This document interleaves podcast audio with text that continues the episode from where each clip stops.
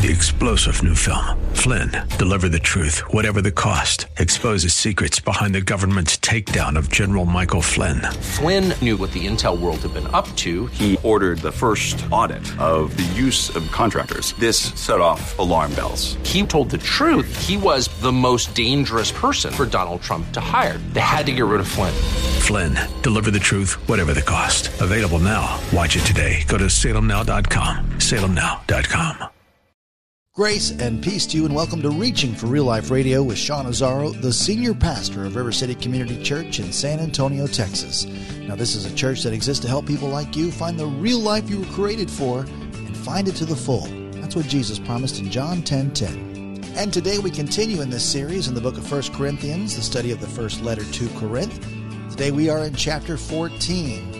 As some see God as the mighty Coke machine in the sky, you press the right button to receive your favorite spiritual gift. Yet, our relationship with Jesus is so much more complete when we accept one simple truth from the Word.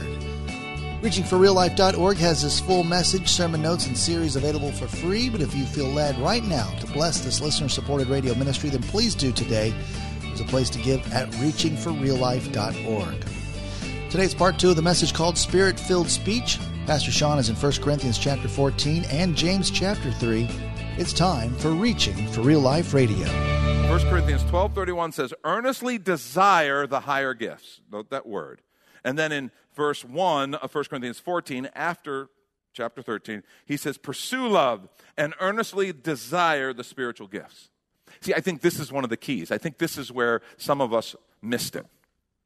Because he says we're to pursue love and desire spiritual gifts, not pursue spiritual gifts. We're to pursue love. And, and, I think of some of the excesses and abuses and the things that have caused us to shy away from these things. And I'm like, if we would have pursued love and yet desired the, whatever gift God wants to give, it might have changed our whole approach. It might have put us in a different place. Pursue love, desire. We're never told to pursue the gifts or any particular gift. We're told to pursue love and desire spiritual gifts. I think that's a very important guideline as we discuss this. Now, let me make a couple of quick points this morning. First, do not let the misuse of some keep you from walking in the gifts that God has for you. Do not let the misuse of some keep you from walking in the gifts God has for you. Have you ever known someone who, when you kind of explain you're a Christian or you mention Jesus, like, oh, I don't want any of that because I was part of a church and they were mean and they did this, so I don't want any part of Jesus. And I'm like, Jesus came down and did that to you? No, no, it was this pastor. Or it was this Sunday school teacher. No, no, it was this person in the church. So Jesus didn't do it. No, Jesus didn't, but they did. Okay, so you don't want to talk about Jesus because what they did? And we do it all the time. Don't let the abuse, the misuse, you know, that'd be like throwing out Christianity because the Crusades were kind of a bad idea. It would be like saying all of Christianity is no, not valid at all. Nope, got to throw it out. Or, you know, there have been cults that have come out of certain branches of Christianity and they got off track and they went, well, Christianity is not valid. I'm sorry. That we obviously recognize we don't believe that or we wouldn't be here today. And yet, sometimes with certain parts of the scripture, we do that. Don't let the misuse of some keep you from walking in whatever gift God has for you. I don't want to avoid what I will call the messy ones. Because I got to tell you, this whole thing of following the Spirit, and this is where so much of the best of our spiritual life is found in listening for the voice of the Spirit, in following the voice of the Spirit, in letting Him speak and lead. And you got to understand, you're like, people look at me and they think I'm weird if I do that. Well, one, you kind of are a little weird if you do that. I'm not saying that to insult you. I'm a little weird when I do it. And let me tell you why. Because when you're following the Spirit, you're following a hand that they can't see. You're listening to a voice that they can't hear. Don't be surprised when you say, I think the Lord told me to do this, and it's exactly the opposite of what they would do. In fact, if you're honest, it's exactly the opposite of what you would do, but you know it's what the Lord's asking you to do. Don't expect your friends and family members to go, Oh, that makes perfect sense. Well done. If they care about you at all, you know, there's some people might go, Okay, that seems a little out there. Okay, so you, you heard the voice of God. What did he sound like? Was it Morgan Freeman? As I would have had, you know, I, or maybe you're a purist, James Earl Jones. I don't know. But we, we say these things, we throw this vernacular around, and we believe it. We believe God speaks. He prompts us, He, he leads us. I've actually never heard an audible voice. I've told you that. But I've heard the voice of the Lord a lot, leading, prompting, guiding. I've never heard an audible voice. Can God speak in an audible voice? Sure. He's God. He can do whatever he wants. He can create the world. He can probably talk. but the fact that he has kind of spoken to my spirit and led me, and I knew his direction, or spoken through the Word of God, or spoken in ways that are, are unusual and surprising sometimes. This is something that you have to expect people to kind of just go, okay.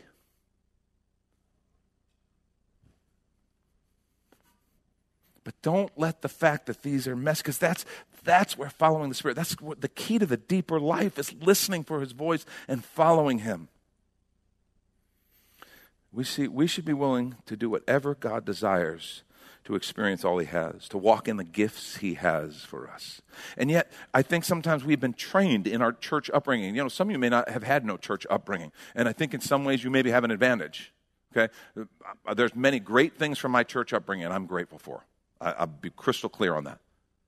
But there's also things I had to unlearn. You know, we have these kind of things. It's like if you've raised in a church or a church circle or a particular tradition, it's like you, you kind of have been taught lanes, right? And this is our lane. You know, if you're, if, you know, we were Pentecostal, so here was our lane. Actually, it was more swervy, okay? Maybe you're Southern Baptist or you're Methodist, and this is your lane. This is what we believe. This is who we are. This is what we do, all right? And here's you, just stand right in your lane, man. That's what we do because we're good Christians and we stay in the lane. When someone else comes to you from outside saying, you know, hey, but the Bible says this, and it seems a little outside your lane, what do you do? Oh, no, no, no, I can't leave my lane because there's two things that usually I think keep us in our lanes, okay? And they kind of act like chains when you think about it. It's like we're chained by these two things. One is comfort, because over time I grew up with certain things, I just become comfortable with them. And someone presents something different, and that chain of comfort just kind of holds me there on that one side. The other is outright, it's another chain. Man, I can't believe I never got that art scholarship. the other is fear. Because I've been raised and trained to not only be comfortable with certain things, but it's fear. And so I, I walk through my life and I look at the scripture through lenses that are, I, have got lanes and chains and I'm stuck between comfort and fear. And I just want to say, let's not do that. Let's look at the word of God for what it is because there's so many things that that just God wants to say to us that don't fit into our neat little boxes, you know. We try to put God in the box. God's not going in the box. It's just you can try. You can make up a God for the box, but he's not getting in there. He's funny that way. I just think the chains and the lanes, and if we could just let the Spirit break those chains. And, and, and here's the thing does that mean there's no guides? There's no, you know, there is. It's called the Word of God. Let the Word of God speak. And so we look at these gifts and we kind of get afraid and go, oh, it's a little weird. Oh, I don't know. Don't let the misuse of some keep you from walking in the gifts that God has for you. What does he, where does he want to take you in prayer? Does God maybe want to give you a private prayer language whereby the Spirit would intercede for you with, in ways that you can't even imagine? I think the scripture suggests it is. But are we going to let chains and lanes keep us from stepping out and experiencing what He has? I think spirit filled believers should desire every spiritual gift that God desires to give. And then an obvious question is I think, okay, why tongues? Okay, and when I, my friend was making fun of me there, when I'm trying to lead him to Jesus, and I end up punching him instead, which maybe was from the Lord, I don't know. The discipline of the Lord through me, his servant. But it's like, God, why something like this?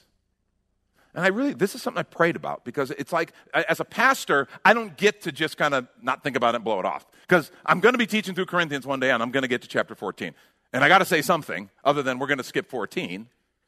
So I really prayed about this God, what, what is it? Why tongues? And I think he may have given me an answer. And here, here's the, the second point, and just think about it. What if the gift of tongues is a unique opportunity to practice spiritual submission? What if it's a unique opportunity to practice spiritual submission? And some of you are like, wait a minute, that's not a point, that's a question. You can't make a question your point. Who says I can't? I can do whatever I want. I think a lot of people want me to come here and want a teacher even to come and give you the definitive just step A, step B, step C, so you won't have to do the hard work of seeking and surrendering for yourselves. I, I don't think that's God's desire. I think it's okay for us to ask questions. But stop and think about it. What if the gift of tongues is a unique opportunity to, pra- to practice spiritual submission in one of the areas hardest to surrender or submit to? And that is our speech. See, the scripture says in James chapter 3 the tongue is one of the most difficult things to surrender. I think maybe, and I'm not justifying anything here, I think maybe that's why some of these people had us try to pray, you know, see my tie or hallelujah or whatever, because it is hard to surrender the tongue. James says it this way. This is James 3, 2 through 8. He says, For we all stumble in many ways. And if anyone does not stumble in what he says, he's a perfect man, able also to bridle his whole body. We put bits in the mouth. If we put bits in the mouths of horses so they obey us, we guide their whole bodies as well. Look at ships also, though they are so large are driven by, and, strong, and driven by strong winds, they're guided by a very small rudder wherever the will of the pilot directs, so also the tongue is a small member, yet it boasts of great things. How great a forest is set ablaze by such a small fire. And the tongue is a fire, a world of unrighteousness. The tongue is set among our members, staining the whole body, setting on fire the entire course of life, and set on fire by hell. For every kind of beast and bird, reptile, sea creature can be tamed and has been tamed by mankind, but no human can tame the tongue. It is a restless evil, full of deadly poison. Why don't you just tell us what you think, James? Dear Lord. But anybody disagree? How many of the things that have gotten you into trouble involved your tongue? My list is long and distinguished. How many things I've had to go and apologize for or undo or repent of that came because of the tongue. And I, I, think we all read that and go, yep, there's a truth to that. So stop and think about it. If in submission and spiritual discipline, I can surrender my tongue to the Spirit in prayer, in this private prayer language, if I can surrender my tongue in prayer, maybe I can surrender my tongue to the Spirit when I'm in an argument with Lori. Instead of having to go back and apologize for three days for that stupid thing that felt so great to say in the moment, but now so was not worth it. That hurtful thing that you wish you could take back the minute it's out and you're trying to grab the words and it never works and it's like, oh God. If I can surrender my tongue to the Spirit in prayer, maybe I can surrender tongue when I'm in an argument. And let's take a quick minute to remind you you're listening to Reaching for Real Life Radio with Pastor Sean Azzaro, a listener supported ministry of River City Community Church, in this message called Spirit Filled Speech. It's in the series on unity called One. It is available right now on the sermon page at reachingforreallife.org. And while you're there, if you've been blessed by this teaching, your gift of any amount helps this radio ministry continue to help others. Just find the donate tab at reachingforreallife.org. And in fact, your gift of any amount will get you the latest book from Pastor Sean Azzaro. 302 Books, a division of Salem Media Group, presents A Pilgrim's Guide to the Spirit Filled Life Rediscovering the Gift of the Spirit, authored by Sean Azzaro, pastor of River City Community Church in San Antonio, Texas. Growing up in and around Pentecostal churches, I really learned to appreciate the role of the Spirit in the life of the believer. But I also saw what I considered to be imbalance and excess in some of our churches when it came to how we taught about the infilling. Now available at Amazon.com, Sean Azzaro shares his most requested teaching and radio broadcast broadcast series in a devotional form, encouraging you to embrace the spirit filled life. I wrote in a devotional style to encourage readers to examine the scripture with fresh eyes and make room for the Lord to speak about the role of the Spirit in our lives. The goal of the whole book is to simply make you hungry for more of the Spirit. Order your copy of A Pilgrim's Guide to the Spirit Filled Life by Sean Azzaro today at Amazon or reachingforreallife.org. And now the conclusion to the message Spirit Filled Speech. This is Reaching for Real Life Radio. Or maybe I can surrender my body to the Spirit in times of temptation. Maybe I can learn to sur- surrender my pride for the good of the kingdom, the things that God wants to accomplish. See, I think there's something possibly that God is doing. And, it, and again, I propose it as a question for prayer and consideration. What if this is God's way of saying, I'm going to train you to surrender the most difficult part? And guys, if you can learn to surrender the tongue to me, to my spirit, everything else kind of falls into place because the tongue is one of the hardest. I submit that for your consideration. Kind of doesn't matter why the tongues, because the scripture says it. He puts it there. I think we should desire, desire every spiritual gift that God desires to give because we're followers. Now, third point, and I'll kind of conclude with this. While the use of spiritual gifts is good for me, the focus is what God wants to do through me. The use of spiritual gifts is good for me. The focus is what God wants to do through me. And he says that over and over and over. And even when you talk about spirit filled speech, that's why he highlights prophecy. He specifically says prophecy is more beneficial. And now I got to stop because some of you, you hear prophet, prophecy and like, okay, well, you just went from weird to weirder, Sean. Thank you for that.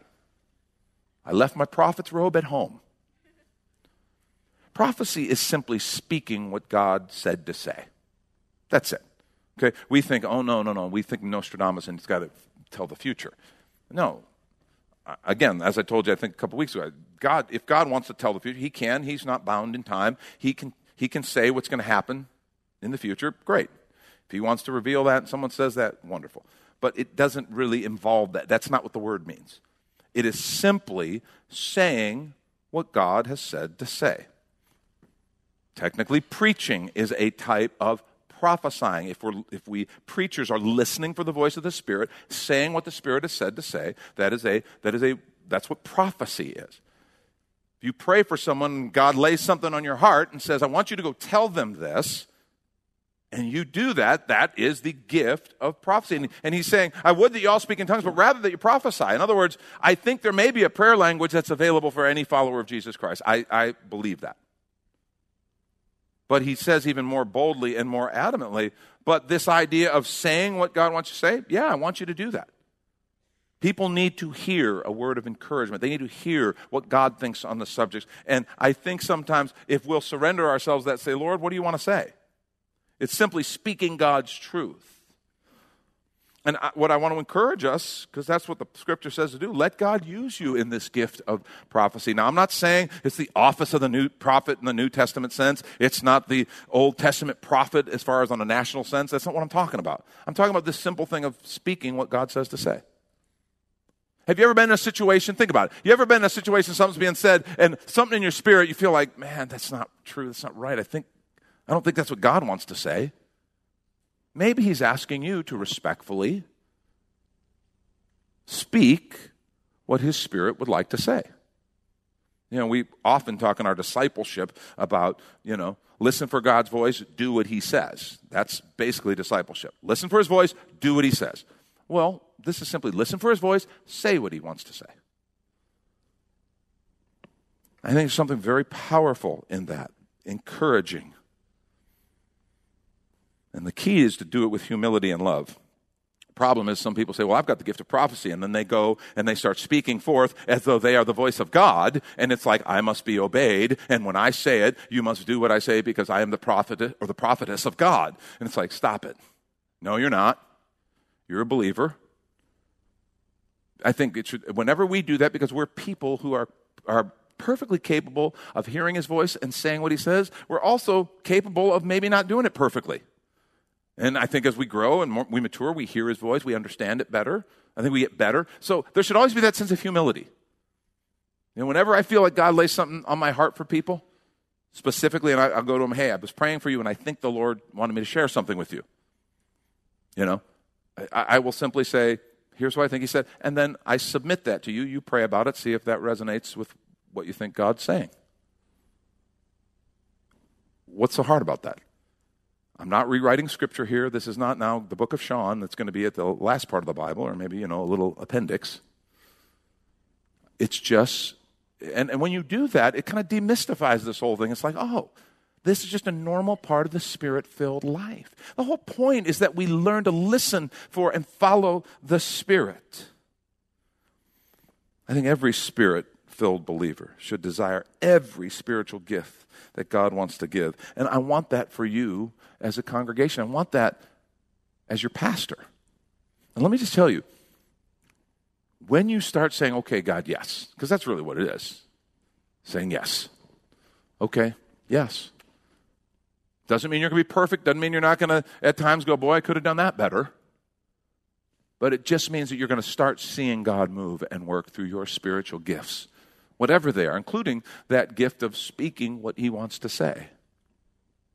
I encourage you, don't try to put him in a box. Let's get rid of the, the chains and the lanes, okay? The, let's be in his lane. The lane is what he gave us in the Word of God.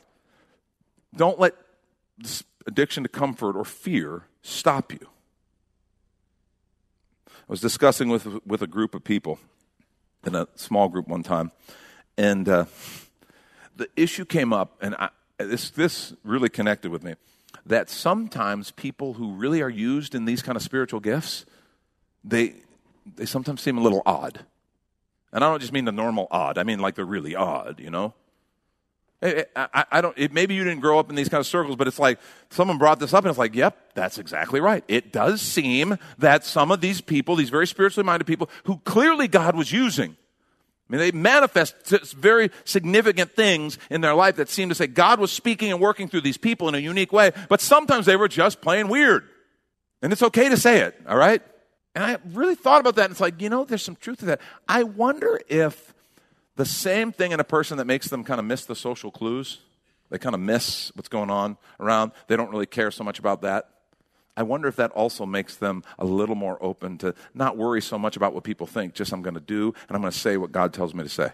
Is it possible that, that just that little disconnect from some of the social norms that some folks have has a flip side that actually opens them a little bit because they're just not worried about what other people think.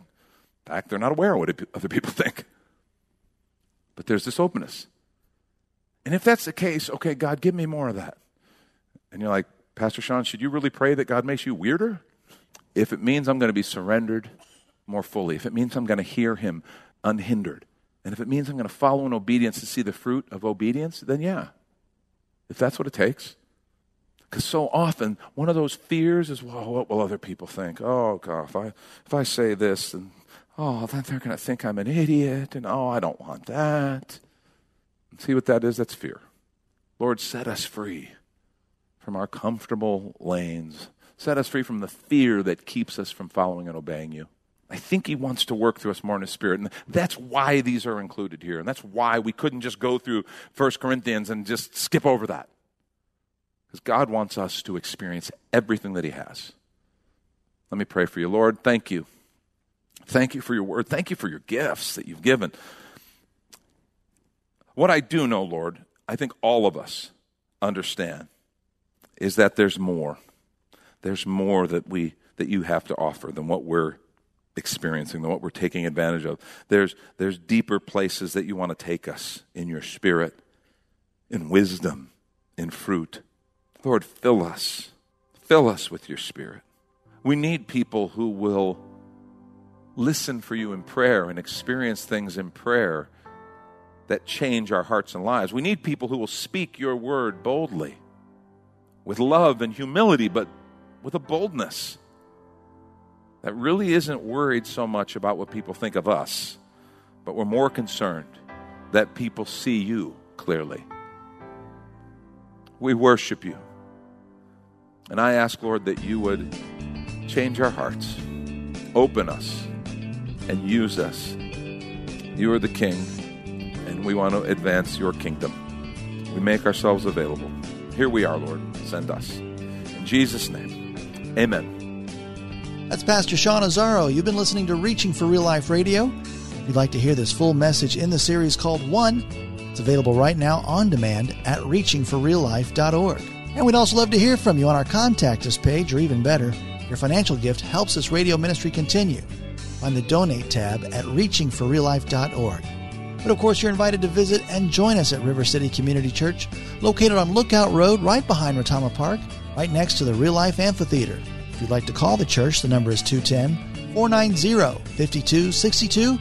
As Reaching for Real Life Radio is a service of River City Community Church. We hope you join us again next time as you travel the road to real life.